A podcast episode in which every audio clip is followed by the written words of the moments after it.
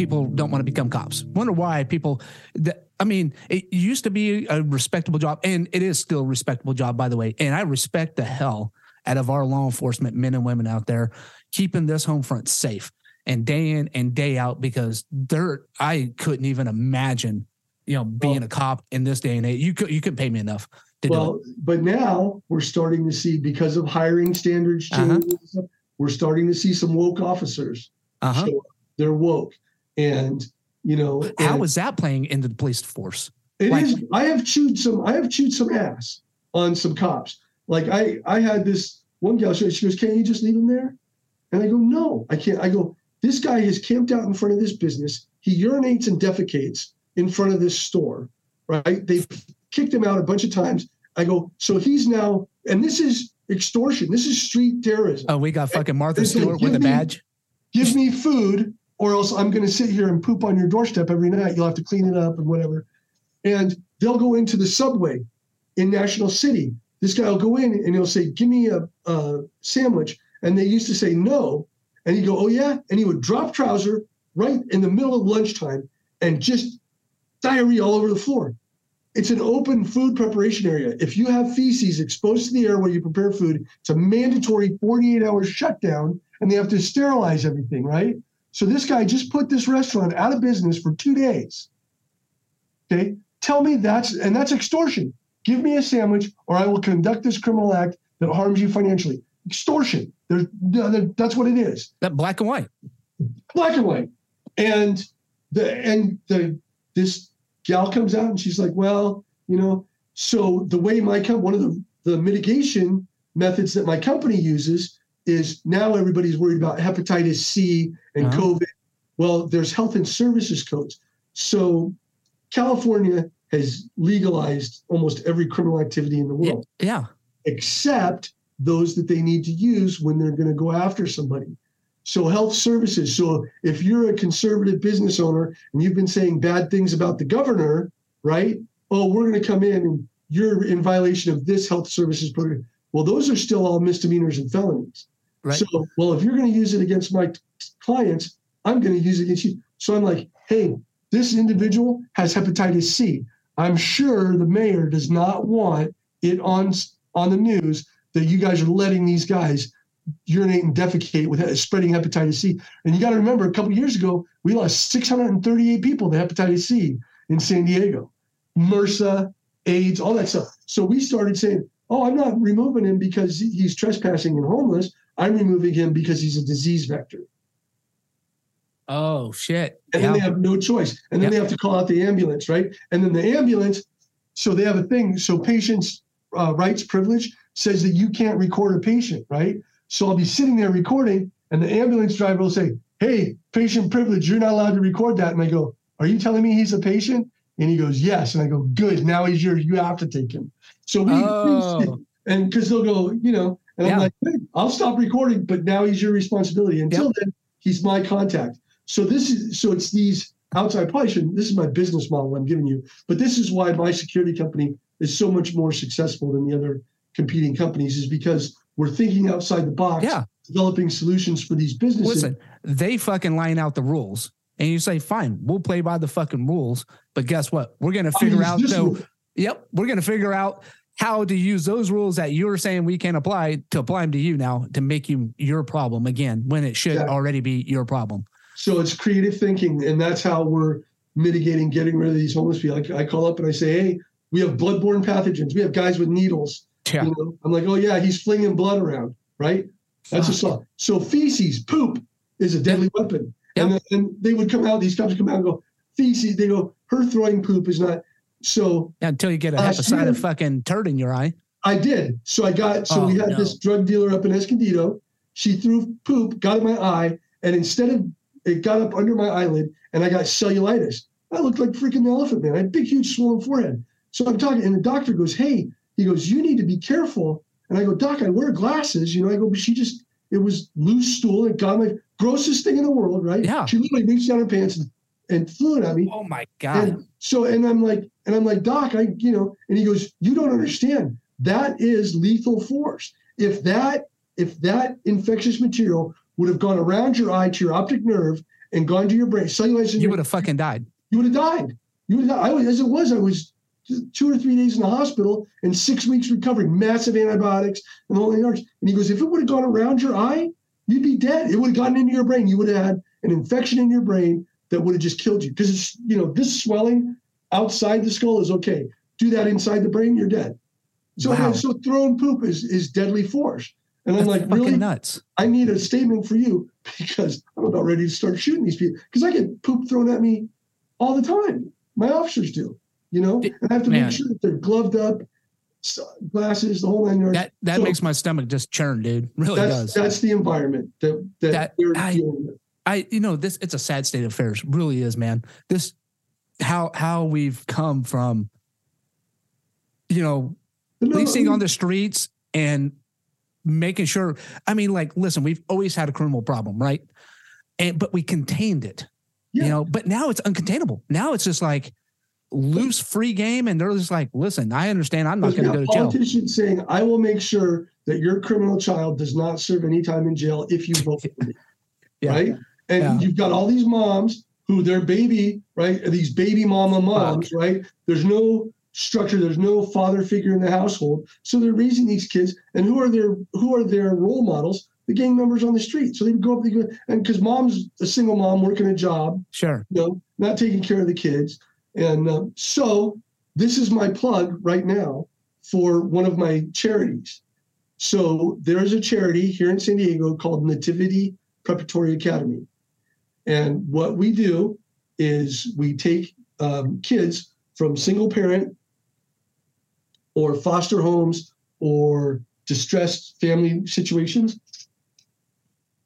We have a couple of vans. We go around San Diego. We pick them up six o'clock in the morning. We bring them in. We feed them breakfast.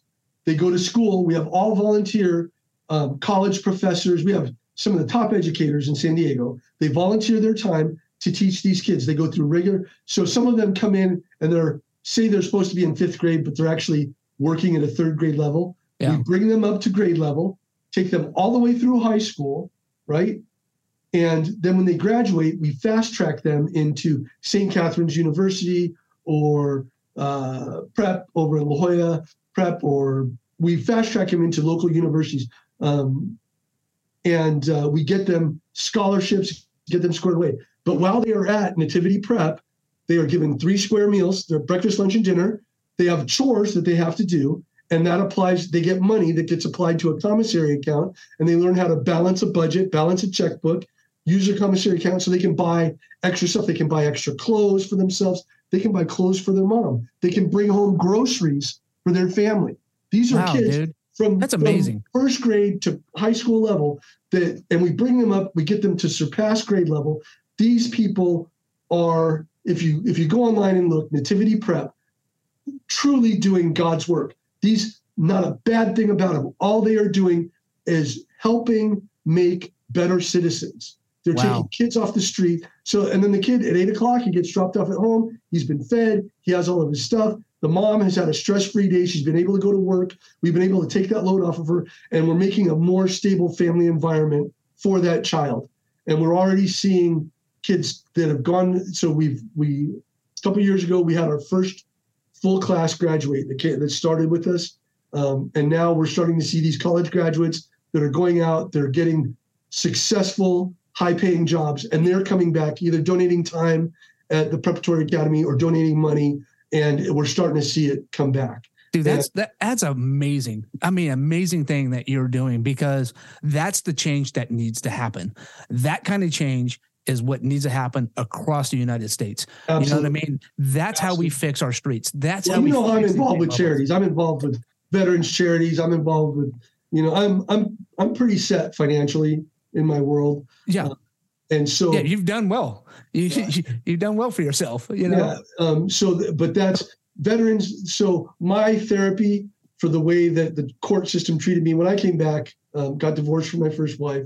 Um, the court treated me you know, all, all, she had to do was walk in and say, "Oh, he's a Marine. He's abusive." I've never been convicted of a crime in my life, right? Never laid a hand on him. This was your first marriage. Yeah, this was my first marriage. And so, so it was. It went like that was a sour, a sour marriage. Like it went yeah, it, it south was, quick.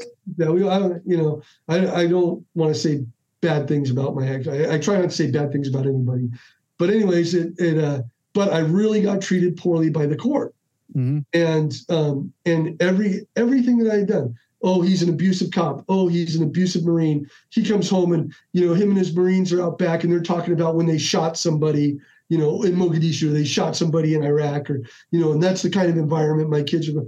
Man, my kids were in bed, you know. Yeah. So, but the court used those things to, t- to try and take custody of my children away from me.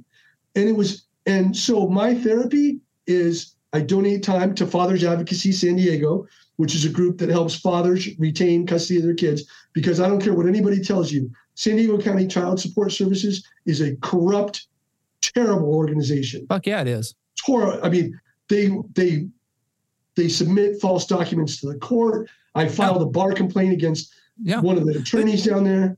my Legal- freaking my first ex-wife went to their mediation people or whatever and uh, actually i was working as a security guard um in downtown and my ex put she just said how much does he make she's like i don't know i mean she had access to all my bank accounts and she could figure Yeah. that out she's like well just put $6000 a month what i wasn't even making i wasn't even making a third of that like I, and i was like what the fuck and so when i got served I looked at. it, I was like, I was like, I wish I was making six thousand dollars a month. Yeah, find me the money and you can have it. Yeah. yeah, fuck yeah, hell yeah. So they, I, I went, I went there and you know filed whatever, uh, you know, a response to it, and uh, you know, actually she just ended up being just lazy and not following back up. So uh, it was easy. That was an easy day for me. So they went in and she did the same. She claimed that she only made uh, 3500 a month. Now I had subpoenaed her pay records through Sure. the court, right? Uh-huh. And and so it was it was September of that year, and her pay stub showed pay year to date at over 90,000. Okay, September. That's So definitely more than you do that. thirty five hundred a month. So and and so she was a nurse. She was a nurse. Um, uh, she was working. Well, she had been working on college, but anyways, but she had made ninety grand to date, right? And I said, and he goes, and I go, but she's listing that she only makes uh, thirty-five or forty-five hundred a month, and she's claiming that I make nine thousand a month. And I was making about seventy-four hundred, but I was, but that was honest. That was, and I was showing. I Yeah. I submitted my bank account statements. I said, I even, I said, I'll give you the PIN number so that you can log on and look at my bank accounts at any given time. You show me where I'm making all this money. She goes, oh, he gets paid cash. And I go, I go, man, once every three months, I'll go sit on somebody's house and they'll give me 200 bucks. You know, I go, but I've, I've never made more than $600 from any one person in cash in a year because you're required to claim Right. it. I go, and I've, and I've never made more than two grand in cash throughout a year. I, I just don't do it that much. I'm too busy Right. running my business. Yeah. I'm still a reserve in the Marine Corps, still doing reserve work with the police department. I go, I don't have, you know, bullshit. So we go in there, and the the guy at San Diego County Department of Child Support Services, and I go, you need to use her. uh, This is her pay record, nine grand. You need to put that into your formula, and then you need to use my pay records and my. And he goes, and he looks at me, and he go, and he picks up what she had filed, and he goes, yeah, we're going to use this. And I go, that's totally illegal. Totally- And he goes, you know, totally just flat out corrupt, you know, and um, and he would and he, you know, and then they did other stuff like they would suspend my security license for non-payment. So I got onto a payment plan, right, and then they would say, and she, anyways, eh, they would suspend my license, and the judge would say, I would come in and I said, Your Honor, I am current. I have paid. Here's my receipts. You know, this is, you know, I've given her this money. Well, she didn't like it when I paid the state because then she couldn't claim that I hadn't paid her, right? Right. So she's like, so she would come in, file that she hadn't received child support. And I said, you know what? We're doing everything through the court. You want to talk to me? You send it to me in an email. If it's not verifiable, written, it's not. I told the judge. Judge, who was very much under, reluctantly agreed. And um, but they would suspend my license. The San Diego County Department of Child Support Services. I would go in. I would present the canceled checks to the judge. The judge would say, "Okay, you're current. Release the license."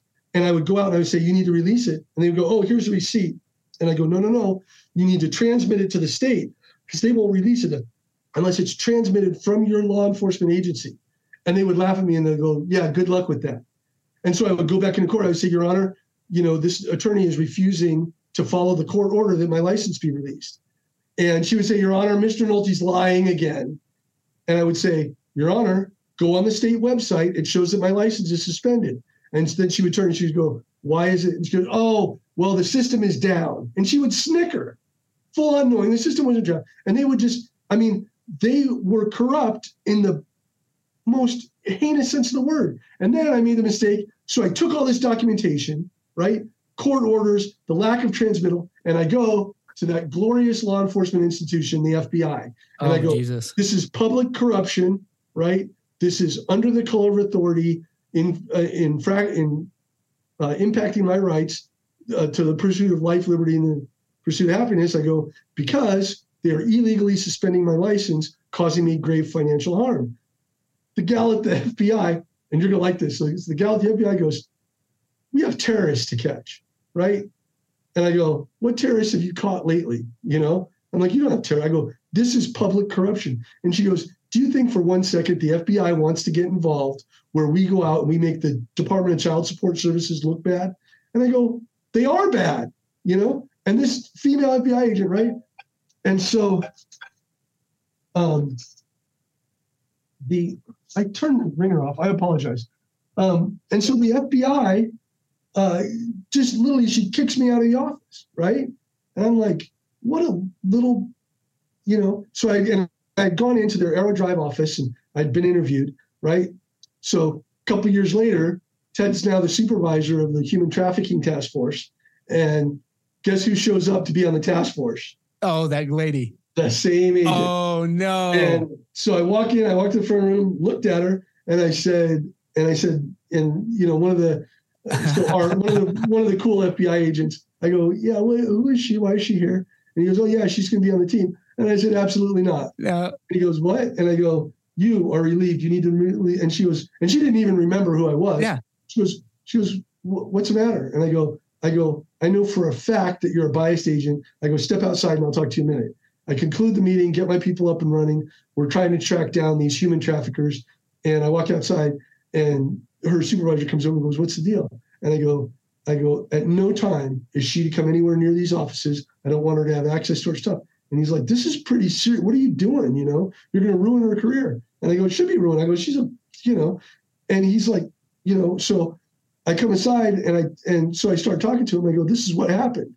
I go, and she chewed me out. She called me a deadbeat dad, even though I had all the records saying that I was uh-huh. never a deadbeat dad. I go, she called me a deadbeat dad. She said it, you know, and I told him exactly how she treated me. And I go, I go, you know, she's not willing to even look at the facts. She wouldn't even open the box she's like, we're not going to get in. The FBI is the premier law enforcement. We're not going to get involved in trying to make the San Diego child support right. So, so he's like, he's like, oh my god. He goes, you know what she went through to try and get on this task force. I go, I don't care what she did. She's not coming on, and I'm the guy. Not you know? not while I'm in charge. Not while I'm in charge. And um, so he was like, so that, um, and I was expecting to get sued from that. Uh, so, you didn't?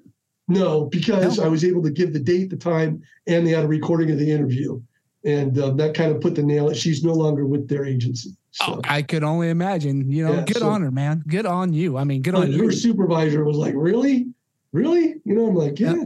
I go, "I'm not going to have." You know, I go, "Call it revenge, call it petty, call it whatever," but I'm basing my decision on my prior knowledge of her behavior as a law enforcement officer. We call that karma.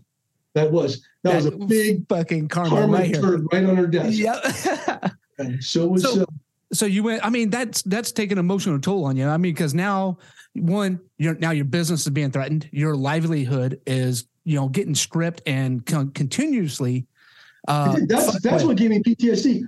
Iraq, Afghanistan, nothing. That doesn't give me PTSD. What gives me PTSD is coming home, not committing a crime, not doing anything wrong, and then having the court label me in front of my children as you know, and they're trying to make me out of this baby killer image and all this stuff. My kid, I've never, my kids have never been abused a day in their life. Right. My kids are so yeah, abused with love. I yeah, I mean, yeah. But don't get me wrong, I fully believe in giving a good spanking. Hell yeah. I, got, I mean, my dad, one time my dad gave me a spanking for something I did. I go, and I and he later found out that I didn't. And I go, I go, yeah. So I, you know, and he goes, shut up. He goes, I know you did something anyways that you got away with. So just take it on account, and I'll, I'll, you know, I'm like, and I did. I did so much. I earned so many butt whippings yeah. that I didn't get. Yeah, right. So I, I, was like, yeah, you got a point. You know. Yeah. I'll, I'll, take the licking. Yeah. So, yeah. Um, That's yeah. I, I, think a lot more kids should get their butts. Did, did you? So how'd you help? What helped you go through all that time? Uh, was it like? Did you have like a hobby, or did you go to therapy? Or I did. I, I went. I talked. I didn't. Uh, therapy didn't do that much. We uh, so we went to a marriage counselor. A marriage counselor just flat out, you know, told my ex, she goes, you know, yeah. you're you're destroying the marriage, and so I knew what that was. But my therapy was working for Fathers Advocacy, helping yeah. out other um, people that have and let me tell you, they abused some people, uh, just horrible. Um, I had a, I went and I helped a young Marine captain. He had been deployed overseas. He had a daughter. She went to San Diego State University. She turns 18. He lets her move into his apartment, right? And but he's told DFAS, the uh, the military pay, yeah. that as of this date, she's 18. I'm no longer responsible for paying child support. He's still sending his kid money. He's letting her live in his apartment. Well, first month goes by, second month goes by, and San Diego Department of Child Support Services garnishes his wages, right? Then, so you know what it's like in the military when you're an officer in yeah. the military, right? He gets a legal hold notice. He's a company commander in the Marine Corps Infantry, stellar career, right? And all of a sudden, they pull him out of the field and say, hey, you got to go back home and get your stuff squared away. And you're getting your first signing, right? You know, you know what a signing is to. No, I don't. So in the Marine Corps, you get fitness reports. You get a fitness, oh, yeah, yeah, yeah, yeah, yeah. So yeah. you get adverse page evaluations. Yeah. Yeah. So so they pull this guy who's a leader of men out of combat. So he comes back and he comes in. Well, it turns out what happened was they start garnishing his wages, even though he has legally met all obligations, right? And they start garnishing his wages. Well, what happens is they take that money and they give it to his ex, right? That she's no longer entitled to this money. Right. So he comes back. And this kid's not even living with his ex. He's living at his house. Yes. And he's supporting her. She's at San Diego State University. So then he says, so the judge goes, You're absolutely right. We're, we're going to go ahead and write a letter saying you're exonerated, and send it to the Marine Corps right? But then he goes, Well, I want my money back. And they go, No, you can't have your money back. And he goes, Why? He goes, You illegally garnished my wages and gave it to my ex. You know, they go, Once it's distributed, you have no legal recourse. And they took like $8,000 of his yeah. money. And they said, you know, No, you're not getting it back. And and then when he goes in, so I'm in there and I'm I'm helping him prepare his case and stuff like that. The lady from Department of Child Support Services says, Well, you shouldn't have stopped paying us in the first place. And he goes, I wasn't obligated to. And she goes, It doesn't matter. You keep paying and then you sort it out. And he goes, But you still would have given the money to my ex, right? And she goes, Yes. And I still couldn't have got it back, right? And she's all, uh, yes, you know, and she and he goes, So what's the excuse for your behavior? And she goes, It happens. It's like you ruined this guy's life for months, you know? Fuck. And he's got it, and it doesn't matter. Your first signing in when you get a page, an adverse page 11, legal hold, pulled out of the field when you're on deployment, you're fucked. You're, you're screwed. Your, military career is hosed. Yep. You know, and all of this, and it was done by incompetence and intentional negligence. So that's that's all I'm going to say about San Diego County Department of Child Services. But uh, but uh, yeah, ask me my opinion on them. That was my opinion. yeah, no, I no, I think it's very loud. It's very clear, man. It's like crisp. You know. Yeah. So yeah, so, it was. Uh, but so did it? so, did, so did that, that, those were the bad things, but that's how I dealt with it, and yeah. I deal with it by being involved in some of the most awesome charity triple B adventures. You know, uh, we call it beers, bonding, and brotherhood. Or wait, brotherhood, bonding, and bonfires. We're not supposed to have beer in there. There's oh, a lot. Okay. Yeah, so, yeah, right. But you know, but we take families. It's go, a silent B at the end. Yeah. Star and Blue Star families. We take the kids out camping. I take them out shooting at my ranch. I have a full blown 12 acre ranch that's a shooting facility out in Anza-Borrego. We take the kids out camping, riding quads and dirt bikes. Um, and that's great there because you actually get to interact with kids whose dad's been gone for months. The mom's stressed out. We help them with groceries. We help them with that kind of stuff. that that's amazing, man. I mean, it, it really, really is. You know, the generosity that you give out. Uh, and but not only that, but how you dealt with your situation. That's And- it's selfish. Don't get me wrong. Giving I giving is that was my therapy. I- Sure. I mean, that's how I dealt with it. So it's not, don't count it towards generosity. That's how I dealt. It's more a case of me flipping the bird at the system and saying, screw Yeah. you, I'm still going to help these people. Yeah. You know, Absolutely. That's, that's how I'm dealing with it. It's, it's not some great, it's a selfish thing. These are Yeah. not, I mean, that's that's okay to have. That's okay to be like, hey, listen, fine, you did this to me. I'm gonna do my best to make sure this doesn't happen to other people, and I'm gonna back them up. Like, you know, how do you give two big middle fingers? By helping other people through it and saying, screw you, fuck with them, see what happens. You know, it could cost you your career. You know, like, and and rightfully so, man. It needs to be wiped clean, man. I think there needs to be nothing- the there's nothing overhaul of it. do to me. So what do you do? What's what's your number one hobby you got right now? I mean, you, you talked about guns. Oh, I shoot. I used to be a competitive shooter. Oh, did, fuck. right. Okay, I was about to challenge you to a shooting contest. I am not going to do that now. Oh. See, now if you go on Amazon and you read the reviews, some of the people have read my book. They've met me out at shooting competitions and read some of the reviews on Amazon. They're like, All right. there's this guy, um, Sig Sauer. Um, although I, I, I can't say anything, they wrote a really flattering article about me um, when I was shooting competition. I'm old now. I'm in master's division. I mean, I, I'm getting a shot string off now. So master's division is just another classification saying you're old. Oh, yes. yeah, yeah. Yeah. Like So I was really competitive, and then all of a sudden I was an old guy. so after masters, is it catheter division? No, Masters it. But I'll tell you what, there's some bubbas that shoot Masters division that are really. I mean, you look at Jerry Miculek. I mean, that guy is yeah, that guy is insane. I mean, I'm not even one percent of what he is. You know, I mean, Yeah. this guy he can throw a can up in the air, draw, shoot from the hip, and hit a can like three times.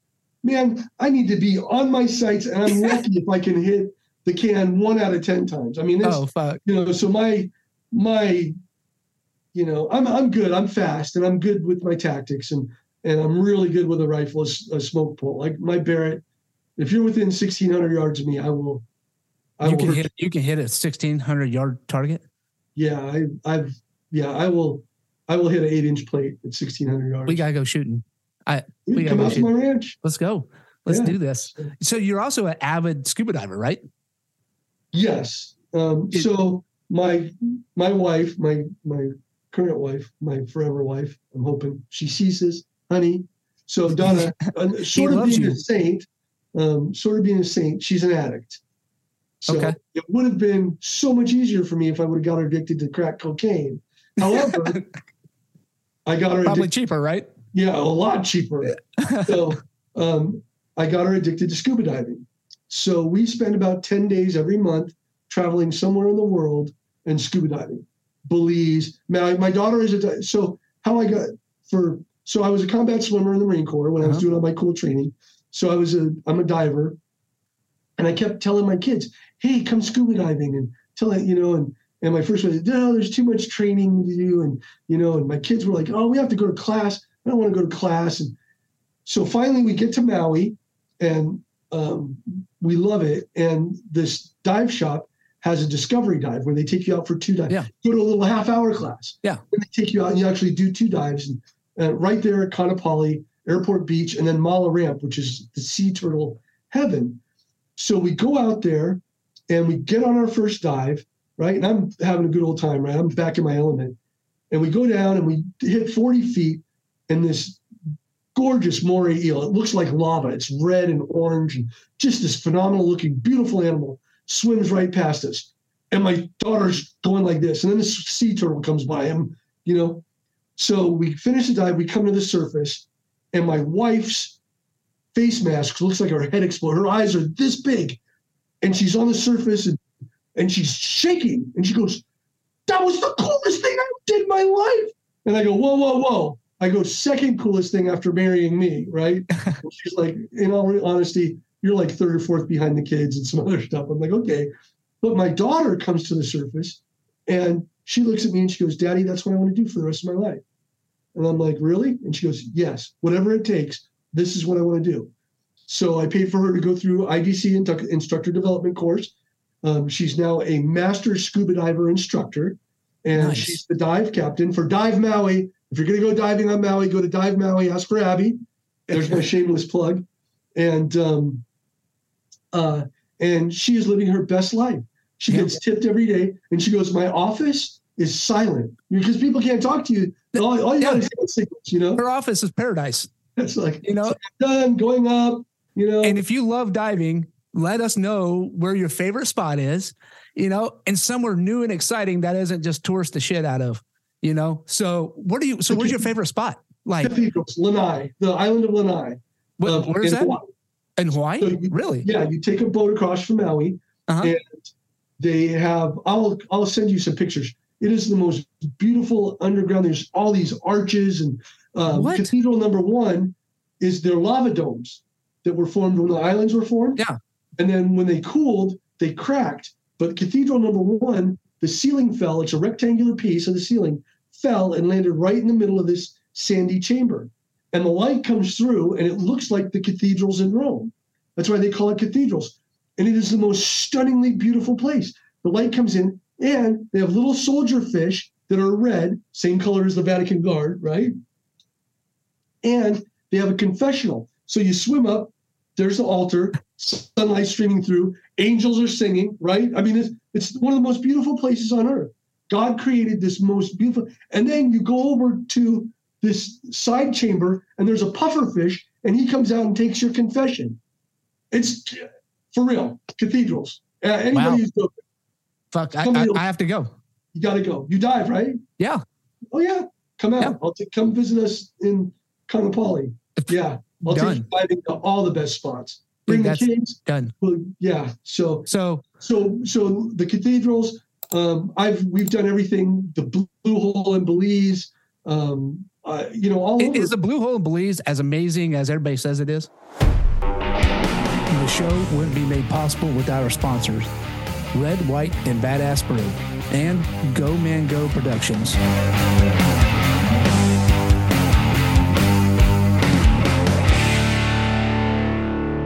no, it's horrible. Sorry, I had to say that. Is it?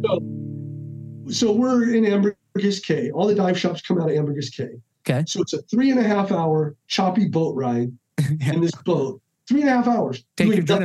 You're, it's a cattle car. You get out there, you stop, you jump in, and because it's a deep dive, you're going down to 150, 160, depending if you're a mixed air, exotic air breather, if you're running trimix or whatever, do it. You can dive down deeper, but most recreational divers are limited right at 160 feet. So you go down there, you swim around, there's some stuff, but your bottom time is only five minutes. Yeah. So you descend, you everybody meets up on this sandy shelf, you go over the edge, and it's cool. It's a one and done. You know, it's it's Yeah, once you do it, you don't ever need to go back to it. don't need to go do it again. The fingers off of Belize, the reef along Ambergris Caye is amazing. So, um, but uh, yeah, so uh, that Blue Hole was good. I am the fish whisperer. So, see, now you say that, but I have a very intimate relationship with a Mexican hogfish and a shark in Cabo Pulmo, uh, down in, next to Cabo San Lucas. What kind of shark? La Paz. So uh, Chocho is a um, eight and a half foot female bull shark. She's docile. Fuck you. Really? A bull shark. My best friend. Yeah. Oh, she's she'll swim right up, put her head in your lap. You can pet her. No. She's- so Cabo Pulmo is a marine preserve. and Oh, so okay. The sharks are so well fed. It's amazing. Right? Okay. All right. Tons of bull sharks. If you ever you go online and talk about Cabo Pulmo, the bull sharks are all over the place. So I'm down there. My very first dive down there, we're diving a wreck called El Vencedor, super popular. We get to the bottom, and I start swimming, and this hogfish swims out. Now, something has tried to eat him in the past because the bottom of his tail fin is bitten off and it's torn in half, right? So, very unique looking fish. Comes out and he starts rubbing up against my arm, and he's like a puppy dog. He's swimming around and he comes up and he looks at me and he swims off, right? So I get my finger down and I dig a sand crab out for him. He comes over and snatches the sand. I have now I have all video. This is I have video documentation to prove this because people go, no way, this doesn't happen, right? So this fish starts following me around, no matter where we go. We'll go out into the sand flats to be with the bull sharks. All the no, none of the other fishes leave the wreck because the bull sharks will eat them, right? This guy comes out and he stays right next to me the whole time. And like I'll flick seashells at him and he'll swim after him and fetch them, pick them up and bring them back to me. Wow. No. So, way. and I have video. I have video, right? So we come to the surface. This is my first dive on the wreck. you got to send us the video. So I, I asked the, uh, um, I asked the dive guy, I go, hey, is that fish like that with everybody? He's like, what fish? And I, so I'm flipping out my GoPro and I'm like, this fish. And he goes, never seen it before. And this guy, Alex, he's, he's like the dive master for the shop down there. He's all, I've never seen that fish before, right? So over the course of the next two years, I dive the site five, six more times. Every time, as soon as I hit the bottom, it's like 45 feet deep. Yeah. As soon as I hit the bottom, this fish is like right there and he's growing and growing and I'm videotaping him. Right. And my wife is over me by this time, right? So like I get to the bottom and I'm like, look, my fish is here. You know, and I'm happy. I'm like a kid in a candy store. You know, so I sit on the bottom and I play with my fish, right? And my wife's like, F you. And my who's my dive buddy, right? In the Right. military, dive buddies never separate. My wife's like, whatever, he's your dive buddy. And she's off swimming around the wreck with the rest of the dive group. And I'm and I'm just ecstatic that this fish. So finally this last year, and I'll send you more video. So he is now gone. When I first met him, he was like this big. Now he's like shoulder width. I mean, he's good size. So they only allow so many divers on the wreck Right. in a month. So we got there at the end of the month. The wreck was closed for diving. And I'm like, I'm so bummed I'm not going to see my fish, right? But you can dive the reef right next to the wreck. So we start doing a drift dive. They drop us off upstream, and we're cruising along uh, Los Moros. It's called Lo- Los Moros Reef. And all of a sudden, I feel this bonk on my leg, and I look down, and my fish has swum a quarter mile from the wreck out to be with me, right?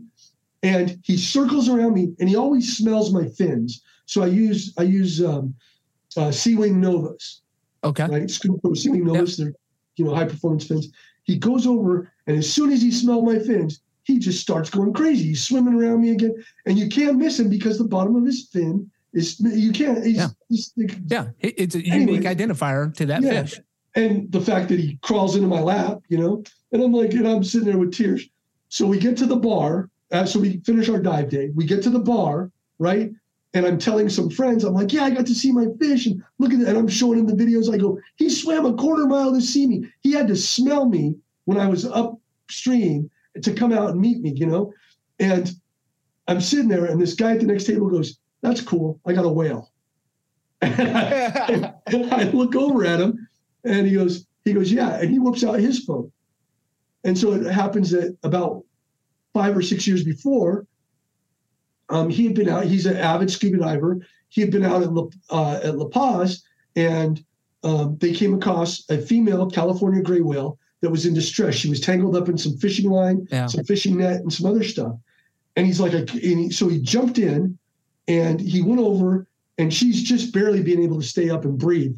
Um, she's having to inhale Yeah. to keep positive buoyancy and then hold her breath. And she's trying to kick her flukes, but she was just exhausted. And he's got video too. Yeah. So, and uh, so this guy jumps in, goes over, and she has where you know the gray whales get barnacles on Yeah. their face and stuff. So she has a barnacle scar right under her eye that looks just like a four-leaf clover, right? So he goes over there and he's got this video and comes up and just this soulful look. This whale's looking at him, right? So he goes back there and he spends like two hours just sawing through netting, and it's cut into her flukes and it's cut into her right. And he's sawing, and finally it breaks free, right? And she just sits there for a while, just breathing and relaxing. And he swims up and he pets her by the eye, and she moans. She makes this noise. So he tries to imitate it and he moans back to her. And she moans again. And um, so he sits there and he spends like five hours with this whale in the water on the surface, Wow. mask and snorkel, no dive gear, no nothing. Yeah. And he just pets her and stays there. Finally, she gets her strength back and she swims away. So the next year, calving season, he goes out there and he jumps in the water and just as a joke, he moans again, right? Yep. And um, and then he throws on his scuba gear and he does his dive. And as he's coming back to the surface, he sees a gray whale, takes his regular regulator out and moans, right? Whale does a 90 degree turn, dives down, comes up, looks at him, same eye, same scar, and they go to the surface together. Wow. And she sits there and she breaches and plays with them. five years in a row, this guy's going down there and he's meeting this whale. And he's got these videos. And I'm like, so now I have totally been emasculated as like the king. yeah, right. I'm like, I'm like, yeah, but do you have a shark? And he's like, he's like, no. He goes, you know, those are bull sharks, right? And I go, check this out. So I show him a picture of Chocho, right? Now, Chocho is not the world's biggest bull shark, but yeah. she's pretty close. Eight and a half feet is huge for a bull shark. Eight and a half yeah. bull shark is monstrous. So Chocho, it was funny. My wife was down on the bottom, and we were letting the shark swim around us. And Chocho swims up. I'm on this side of my wife. Chocho swims up and stops maybe 10 feet from my wife and stops. And from my angle, there's my wife and her head and the tip of her fins, and there's this much Chocho over here and this much. So looking at that, I'm like, that's a fucking 10 foot shark, you know? She was, she, she about eight and a half and she just swims up. And ever since, you know, and we're sitting out there, wow. she'll come right up. The male sharks, male bull sharks, they're like five to seven feet. Yeah. They get testy. If she shows you too much love, they'll come over and bump you. And oh, you really? Blow, yeah, you have to violently blow bubbles at them and stuff like that. It's uh, that's so it's, that's crazy, man. I love I love your stories, and we're going to be definitely talking some more some more stories with scuba, man. I love it. I it's there. That's a therapy for me is some scuba oh, yeah. diving. So you you got your poem? You got your poem ready? Oh, you ready? Yes, Let's do sir. it, man. Hit me with some poetry. Okay. Read out of here. It's all right. Okay, so this is a poem by Ted Nulty. It's called Those Days.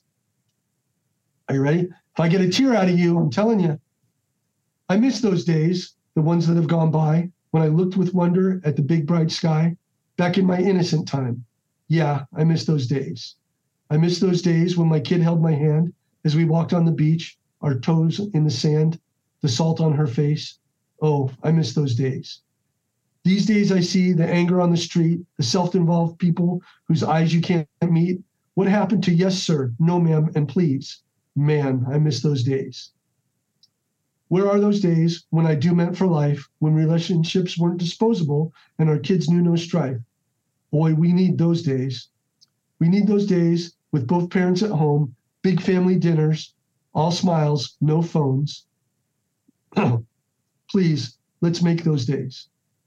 Who are we now when we talk about race? Why do we see color instead of a pretty face? We should all be kind to each other. Yeah, I'd love those days. I remember those days, semper fi and never alone, standing with my brothers, some whose names are carved in stone. Sometimes I relive those days. I miss those days from so long ago, just a flicker in my memory. What I can't remember, I don't know. I think I miss those days. I miss those days, the ones yet to come. There's so much potential for me and everyone. I hope we get it right. Yeah, I want to see those days.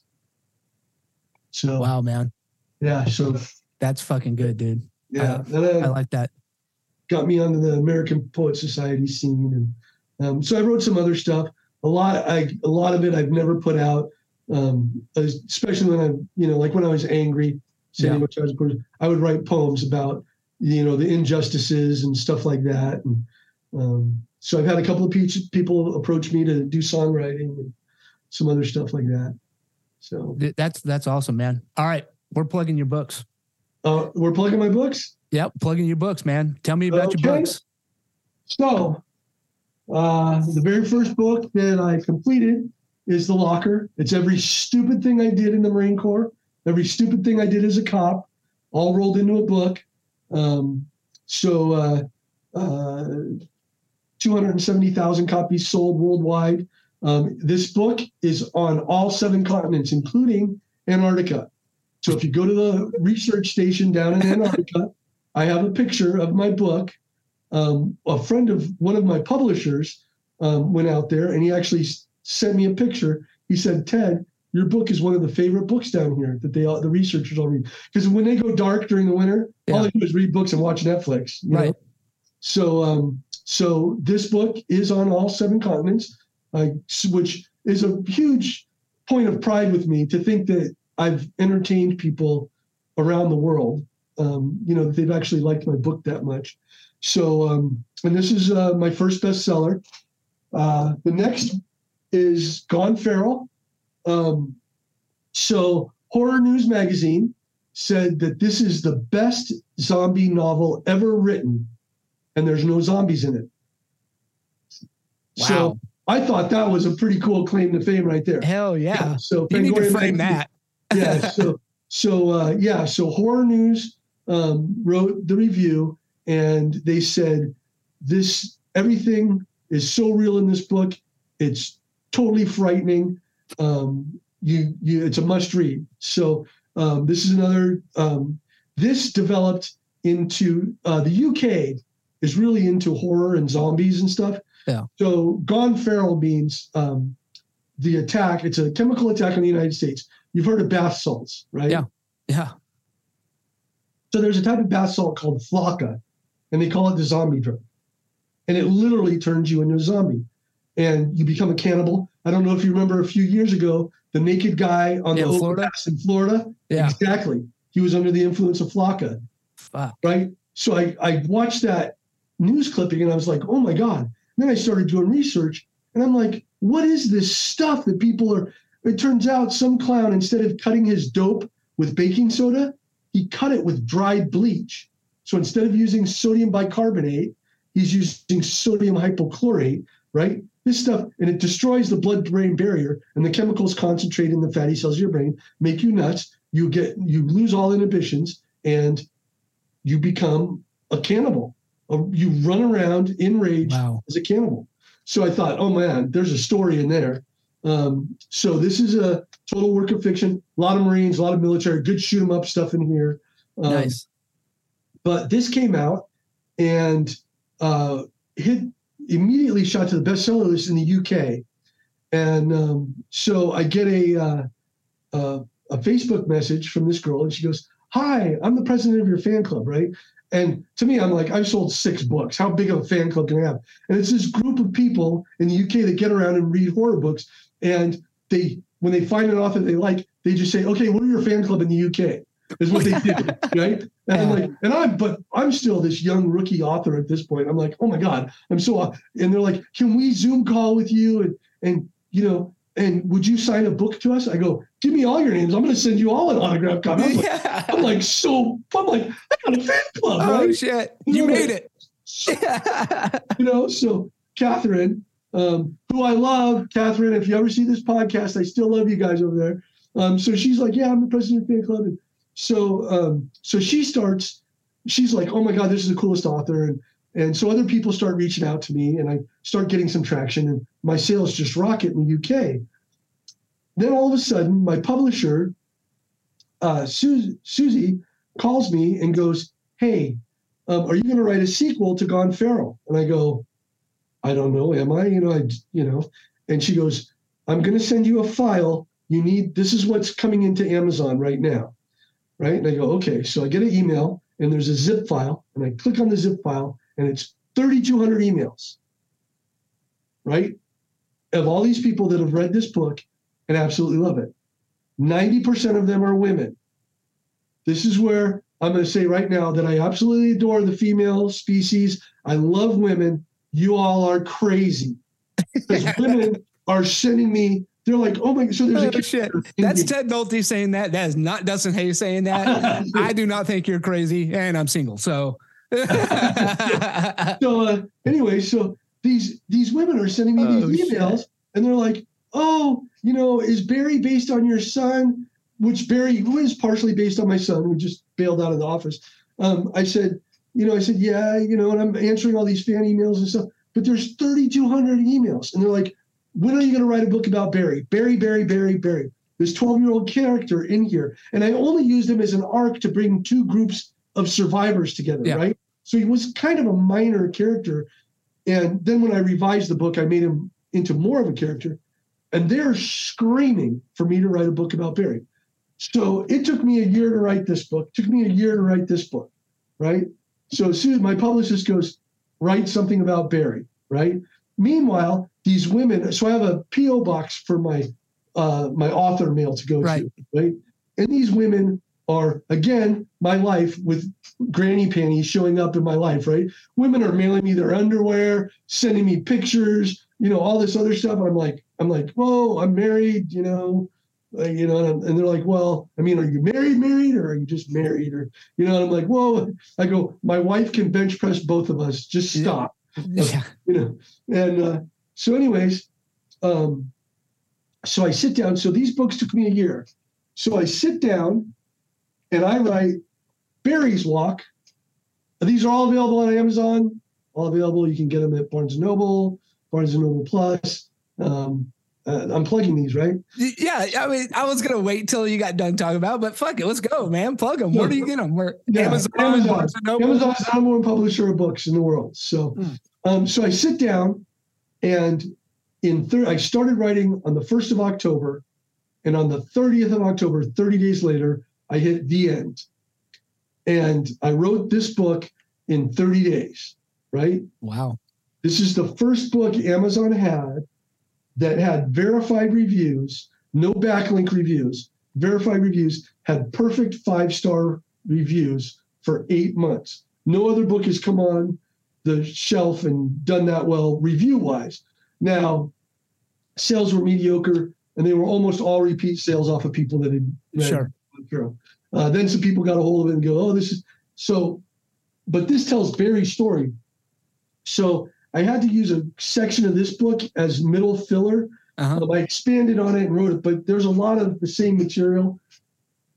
Sure. In the books. So a lot of people didn't like that. They're like, I read Gone Feral. I didn't want to reread it in Barry's Walk, but it, it just expanded upon his time because I couldn't just leave the middle out of his story. Right. That's part of the story. Yeah. So I took some heat for that. And I, I probably could have written it a little different or taken it out of here, but anyways, I wrote it. The fans love it, and um, so this is book two in the Gone Feral series. Um, there is a book three. Um, it's called A Day Better. Uh, I'm sorry. Uh, the book three is called The Other Side of Me, and it's written from the perspective of one of the ferals, of one of the oh. go, the cannibals. Yeah. Um, so I tried to. I wrote. I had to write it as a psychopath. So oh, I had man. to study what it's like to be a psycho, an unrelenting killer it was. It so was. Who, who did who'd you study to get the everything? Ed Gein, Jeffrey Dahmer, John Wayne Gacy. I studied all the classics. Yeah. Kind of got there. Um, then I did. I read some. So remember, I was a psychology minor. Yeah. In college, so uh, I, uh, you know, I knew where to dig for the psych- psychological diagnoses and things that would happen and how uh, what true psychopathy is versus sociopathy. Um, and I wanted these people that have no inhibitions, straight id. There's id, ego, and superego. And I wanted them to straight lizard brain, concerned about nothing but their drives. And what what is the what a, what is the drive for a biological entity? Eat, reproduce, and well, eat, sleep, and fuck. Right? So, yeah, no, you can so, say eat, sleep, and fuck. yeah, so so so that's all these people want to do yeah. is eat other people, get it on with other people, and sleep. So oh. and so I had to, you know, but nothing was off limits. I wrote it. There's a, a rapey scene in there. And what was weird is like I got like eight women that just were disgusted with the rape scene. They're like, oh my God. I had eight thousand women that were like, oh my God, that turned me on. And I'm like, really? I go, really? Oh go, shit. On. And they go, just the way you described it. They go, oh my God. I go, but it was, you understand it was rape you know? And yeah. they go, yeah, but you wrote it with such compassion for, so the bad guy is named Elon Matthews, this feral individual. Yeah.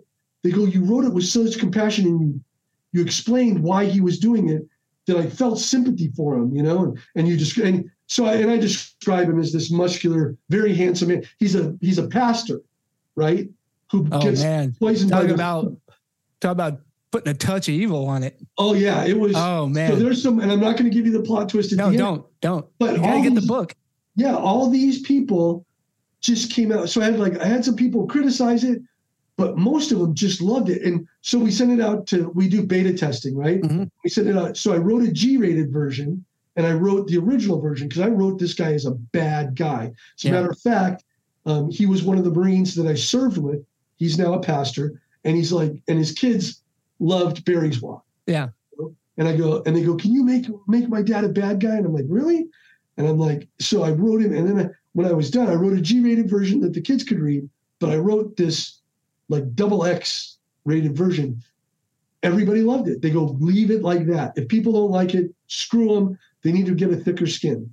And um, and so that's what yeah, I and then, fucking amazing.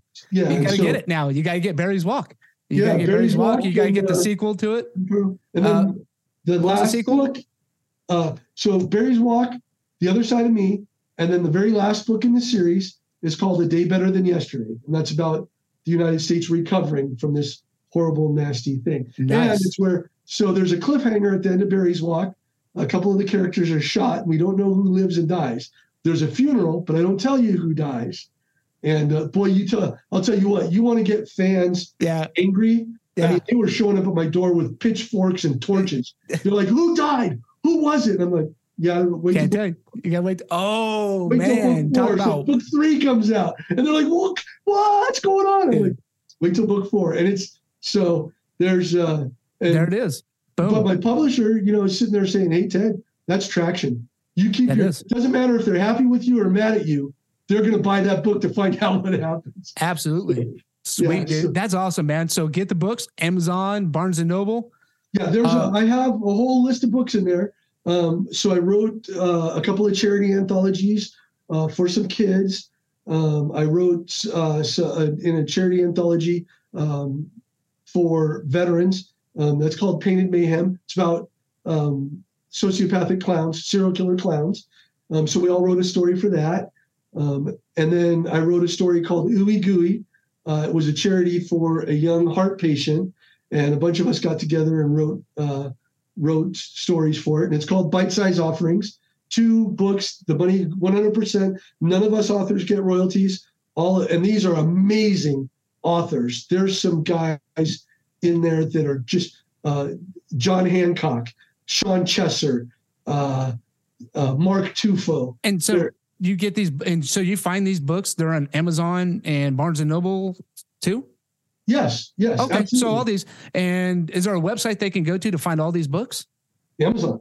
Amazon. Yeah. Well, so if they, they type enter, in Ted Nulty. If you put Ted Nulty, my name in the search bar, you're going to get a list of all the books that I've written, or I've helped people write, or I've written the forward to it. I have a book in there. a friend of mine wrote it, Ronnie Molina. He's a martial artist.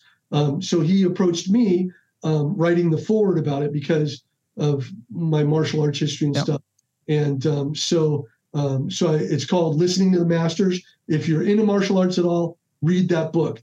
Some of today's, we wrote that book with some of today's uh, current martial artists, uh, Gracie's, if you're into BJJ, karate, taekwondo, aikido, um, you know, Grandmaster Funk. So he, yeah. I don't know who he is. So, but uh, yeah, Ronnie Molina. I'm to pick it up, man. Excellent, and it comes up under my name because I'm listed as one of the contributors. Um, and so there's a couple of projects that I've Wild Awakening, Greg Matthews. Um, he wrote, he was attacked by a grizzly bear up in Alaska. And this is his story of how coming, finding God helped him on his road to recovery. Um, horrible, wow. horrible. Uh, if you ever saw The Revenant, where Leonardo DiCaprio gets torn up by the bear. Yeah. That's literally based on Greg Matthews surviving this grizzly attack. Wow. It dragged him two and a half miles into the woods by his head, completely degloved, took all the skin off of his head from his neck up, was gone. Um, chewed him up all over the place. Just amazing, amazing man, amazing story. Uh, so, and I helped write the forward for him and um, helped him write and uh, when he was publishing. So I've only had two people who I've said, just shut up, don't worry about it, just write the book. And Greg Matthews and Ronnie Molina are those two people, both very talented individuals. And you'll see their their titles in uh, when you type in my name. Hell yeah, Ted. I gotta say something here. You know what makes you a badass? Poetry. No. Yes. Yeah. No, actually, that's yeah, absolutely. You let you let it on the line and you wrote it down and you brought it from the heart. You yeah. went through challenging times in your life, multiple times that your career was in jeopardy. Your businesses could have failed because of what you were going through personally, and you didn't fucking quit. You uh, keep writing the books and you keep living the dream. And your heart of gold, helping people out and not just because it's for the good. It's because it's for a goodful revenge. And that's what makes you a badass, Ted Nulty. Mm-hmm. You are a badass. Can I get it? Uh, if I get a little? I want one of these. So your coffee conversations that needs to be made into a challenge coin. Uh, we need to make that into a challenge coin. I'll pay for it, but I want one. I want a badass. If I'm gonna, if you're gonna call me a badass and I have to accept it, I'm gonna. We're gonna make challenge coins for I, guests that come on your show. I, dude, I love that. Let's do it. All right. Let's do it, Ted. Thank you so much for fucking being on here, man. Thank you so oh, much. I had a blast. Had a awesome. Blast. This isn't going to be the last time, my friend. Oh, okay. Well, call me that. I, I kind of shot my. I don't have. I mean, unless we get into stories from work or whatever, you know. Yeah. Uh, yeah. So, uh, so uh, where can we? So, where can we find your security company online too? No, I. So I'm a boot. I What they call a boutique firm. Um, I only, and I'm not taking any extra work on right now. I have. Um, I hate to sound snobbish or stuck up, uh, but I only specialized in distressed commercial properties. Sure. Um, I have. So they seek you out. Yeah, yeah. Um, I have a very hard time hiring people of the quality required to do sure. this job. Um, so I have a very, I hate to, like I said, I don't want to sound snobbish, but I have a very limited clientele. Uh-huh. Uh, I work by referral only. Um, you have to be a known uh, um, property manager in the area. Um, you have to be kind of well received. Sure. I don't work for firms. I am at the point in my life financially um, where I don't need the money. I don't need the work. Yeah. I don't want to say that I don't want business. I'm just saying right now I have more work than I can take on. There's awesome, Ted. Well, I've got to shut it off because I'm about to lose my memory on the card. So we're we're about to be dead. Thank you so much. Um, and I'll reach out to you for those coins. Let's do it, man. I mean, dude, you said you pay for it. Like, how can we not? Yeah. Yeah. Well, but we can work that out. You know. Yeah. All right. I'm getting coin number one. Yeah, absolutely. We'll stamp it number one. you know? Awesome. If you have a heroic story and you'd like to share it, get in contact with us. Our information's in the bio. Also, don't forget to hit the subscribe, like, and share. And then I'll see you on the next episode, badasses.